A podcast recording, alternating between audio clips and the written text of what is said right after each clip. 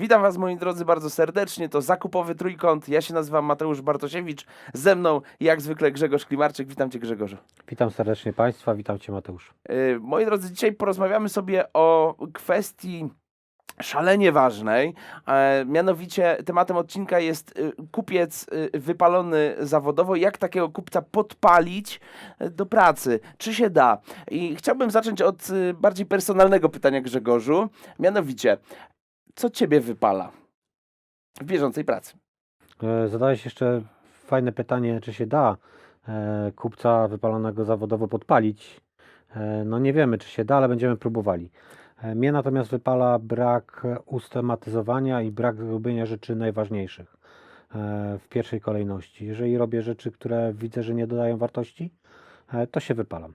A nie jest trochę tak, że będąc zorganizowanym człowiekiem, raczej tego typu problemów bieżąco już nie masz, ale to czynniki zewnętrzne troszeczkę mogą pomieszać ci te e, plany, przez co zajmujesz się innymi zadaniami i to też powoduje pewną irytację, może też zburzenie pewnego planu? E, Czynniki zewnętrzne generalnie mm, zawsze zaburzają. E, Czy to jest jakby nowy system podatkowy, czy nowe rozwiązania, e, nowa ustawa, którą trzeba gdzieś tam, z którą się trzeba zapoznać, więc one występują. Natomiast jeżeli dobrze sobie poukładamy rzeczy i nie ma za dużo tak zwanych na wczoraj zadań, nie ma bieżączki, bo z bieżączką jesteśmy w stanie wytrzymać tydzień, dwa, trzy. No są tacy, którzy w skrajnych przypadkach wytrzymują kilkanaście miesięcy. Albo lat? E, Albo lat, natomiast wtedy już albo psychiatryk, albo mm, leczenie długoterminowe. Wszystko jasne. Natomiast y, bardzo fajny przykład ym, y, przywołałeś. Chciałbym się do tego odwołać. To znaczy, w przypadku naszej branży pojawia się nowelizacja ustawy, y, pojawia się szereg rozporządzeń, czy właśnie zmienia się y, ordynacja podatkowa, co generalnie wpływa na każdy biznes i co do zasady jesteśmy w to jakkolwiek zaangażowani, czy też generuje to nam jakieś zadania, które jak można się domyślać, są ważne, są pilne, ich się pojawia wiele w związku z tą jedną zewnętrzną zmianą. Jak się z tego można odkopać? Można się odkopać, jeżeli się ułoży procesy. Jeżeli ułożysz procesy i pewna odpowiedzialność jest na przykład e, na prawniku, pewna na osobie, która za finanse się zajmuje i każdy wie, co ma robić, to jest jak linia produkcyjna. I w tym momencie możemy kontynuować e, zadania w miarę sprawnie, bo mamy ułożone procesy. Nie mamy rozwiązań, te rozwiązania zostaną wypracowane poprzez dobrze ułożone procesy. I w tym momencie jest dużo łatwiej. Jeżeli nie mamy procesów ułożonych, no to niestety gdzieś zawsze pojawia się wąskie gardło i nie wiemy nawet gdzie. Wiesz co, chciałbym przywołać e, właściwie taką sytuację sprzed roku w kontekście naszego dzisiejszego tematu, czy właściwie roku z kawałkiem, em, bo pamiętam, że był taki okres, że y, zdarzało ci się pracować po 12-14 godzin albo i więcej e, i faktycznie ciężko się było z tobą w ogóle skomunikować, bo widać było na każdym kroku, że jesteś przepracowany i przeładowany właśnie bieżącymi zadaniami, tych ważnych i pilnych miałeś bardzo dużo. No ale pojawiła się nowa osoba w zakresie zajmowania się finansami u nas e, w firmie, e, która też e, no, z jednej strony oczywiście odciążyła cię, ale z drugiej strony też przejęła ten nawał pracy i mm, chociaż ważnych i pilnych nie udało się de facto zredukować na tamten czas, one zostały po prostu przerzucone na inną osobę, no to jednak udało się z tego odkopać. Jakbyś mógł przywołać y, tą sytuację, może przywołać też pamięcią początki, jak tutaj sprawa wyglądała, jeżeli chodzi o ym, controlling finansowy w naszym przypadku, ale myślę, że tu, sytuacja jest tożsama. To sama potem e, postaramy się to przełożyć na proces zakupowy. Faktycznie było tak, że tych zadań było za dużo. Dla mnie to była grupa nieistotna, bo miałem jeszcze inne rzeczy, więc je marginalizowałem. Nie byłem w stanie wejść szczegółowo w proces, nie byłem w stanie go sobie ułożyć, bo miałem inne procesy, które były dla mnie bardziej istotne. E, W związku z tym najpierw oczywiście to było przyjście osoby, która e, te procesy przejęła. E, W zasadzie przejęła zadania, taski, a musiała sobie ułożyć proces tak, żeby miała jak najmniej rzeczy ważnych i pilnych. E, A można to zrobić tylko przez ułożenie procesu i poukładanie sobie krok po kroku, jak to zrobić i co można zautomatyzować, a czego nie.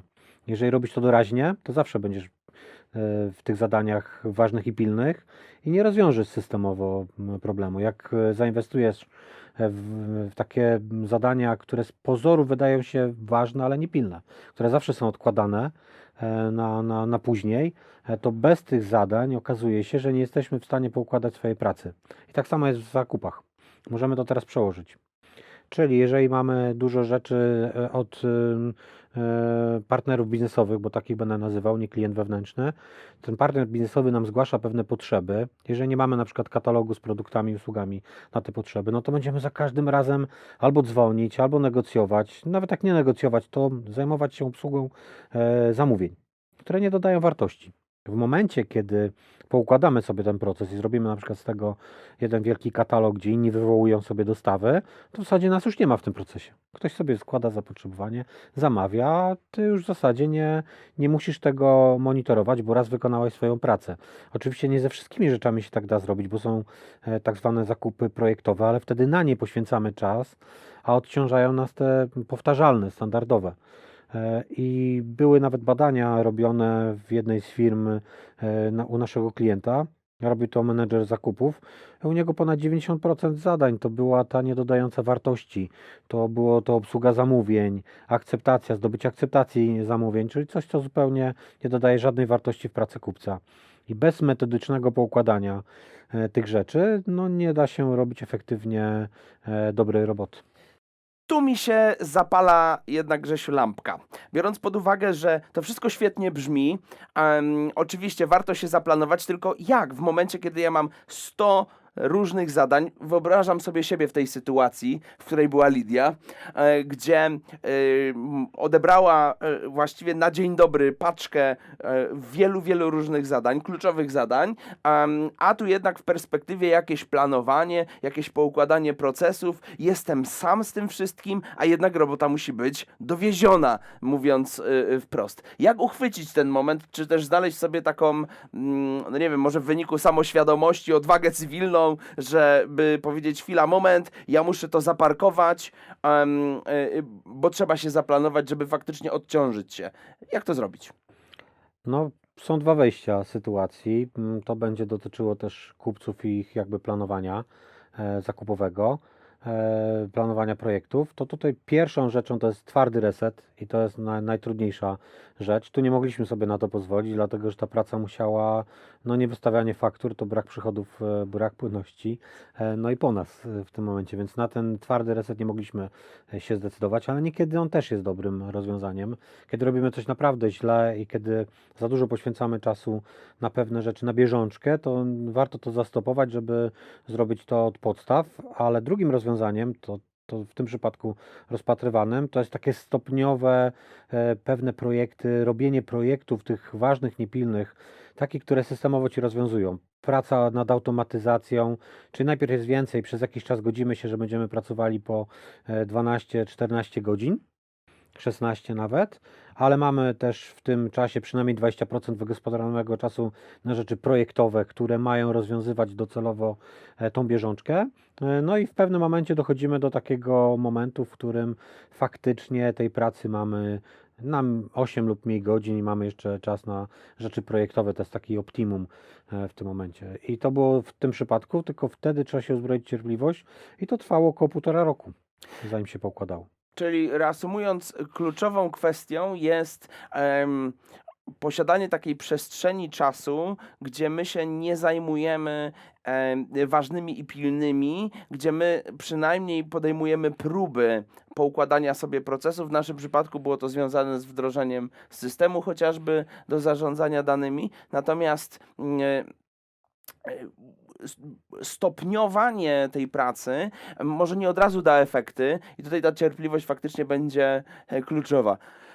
Jak ja się cieszę, że mnie nie ma w tej skórze. Nie muszę tego przechodzić e, w takiej formie, bo powiem szczerze, y, sam widzę i czuję pod skórą, że byłoby to e, wyzwanie. Natomiast e, Grzegorzu, chciałbym, żebyśmy przeszli do e, krótkiego e, podsumowania E, Wspominałeś tutaj o zadaniach ważnych i pilnych, ważnych, niepilnych. Jakbyśmy mogli usystematyzować wiedzę dla naszych widzów, to byłbym wdzięczny. E, No myślę, że odpowiedzią na to pytanie jest Eisenhower, jego macierz. E, I jakby mamy tam rozgraniczenie na ważne, pilne, ważne, niepilne, nieważne i pilne, nieważne i niepilne. Powiedzmy, że mm, na dole wykresu to jest tak zwana patologia i tym nie będziemy się zajmować, e, dlatego że, że jakby jeżeli ktoś ogląda ten odcinek, to raczej jest na górze tego wykresu, głównie w przeważającej większości. Skoncentrujmy się na ważnych i pilnych, no bo po prostu nieważnych i pilnych nie powinno być i powinniśmy mieć jasne, że to, co jest dla kogoś pilne, niekoniecznie jest dla mnie ważne i to jest jakby istotne. E, I ja nie muszę tego robić. Ja mogę powiedzieć, mogę być asertywny i powiedzieć po prostu nie, bo nie jest to w moim, w moim priorytecie, bo to jest najczęściej to. No a nieważne i niepilne, no to jakby jeżeli poświęcamy na nie czas, to raczej nic dobrego nie osiągniemy, po prostu spędzimy ten czas. E, I tyle w pracy. Więc skoncentrujmy się na ważnych i pilnych i ważnych i niepilnych. I tak setno, no kilka lat mi zajęło jakby zrozumienie tego, chyba siedem. E, Więc myślę, że kluczem odpowiedzi na to pytanie, sekretem tej macierzy jest zajmowanie się rzeczami ważnymi, niepilnymi. I ja powiedziałem o tych 10% czasu, może to być 20% czasu, ale najlepsze firmy na świecie robią po 65% przynajmniej czasu i to jest fenomen, poświęcają na ważne, niepilne. Nie wydaje się to być kompletnie intuicyjne. Tak. Pierwsza myśl jest taka, kiedy patrzę na, na macierz, że ja powinienem przede wszystkim oczywiście zająć się priorytetami. No właśnie, tylko jeżeli nie ma tej refleksji, e, to nagle się okazuje, że e, no ja cały czas biegnę, ścigam się z zegarkiem albo z kalendarzem, a nie przynosi się to na efekty. No nie ukrywam, że mi bliżej właśnie do takiego, e, chyba struś pędzi wiatr będzie to najlepszym e, odniesieniem, e, mi bliżej do takiej osoby, która e, uwielbia biec, niekoniecznie zastanawiając się nad celem. I ja osobiście jestem bardzo wdzięczny, że mam ludzi wokół siebie, którzy gdzieś ten kierunek są w stanie pokazać, albo nazwijmy to delikatnie nagiąć asfalt i pokazać tą drogę w inną stronę, e, bo w tym momencie ja mogę spożytkować energię na bieg, nie? Natomiast y, no, faktem jest, że w momencie, kiedy mówimy o zespołach zakupowych, to jednak przy mniejszych zasobach warto mieć tego świadomość i warto zaplanować sobie czas e, na planowanie. E, tak byśmy to mogli podsumować. Grzegorzu, bardzo Ci dziękuję za dzisiejszy odcinek. Jak zwykle miło mi się z Tobą rozmawiało. E, Ja również bardzo dziękuję. Mam nadzieję, że Was zainspirowaliśmy, że powstaną u Was projekty zakupowe, nawet drobne. Te 10% czy 20% czasu, które na nie będziecie poświęcali, mogą sprawić, że coraz więcej tego czasu będziecie mieli na zadania projektowe i coraz bardziej efektywnie zorganizowane zakupy i tego Wam oczywiście życzę. Ja się oczywiście do tych życzeń przyłączam. Dziękujemy za dzisiaj i do usłyszenia.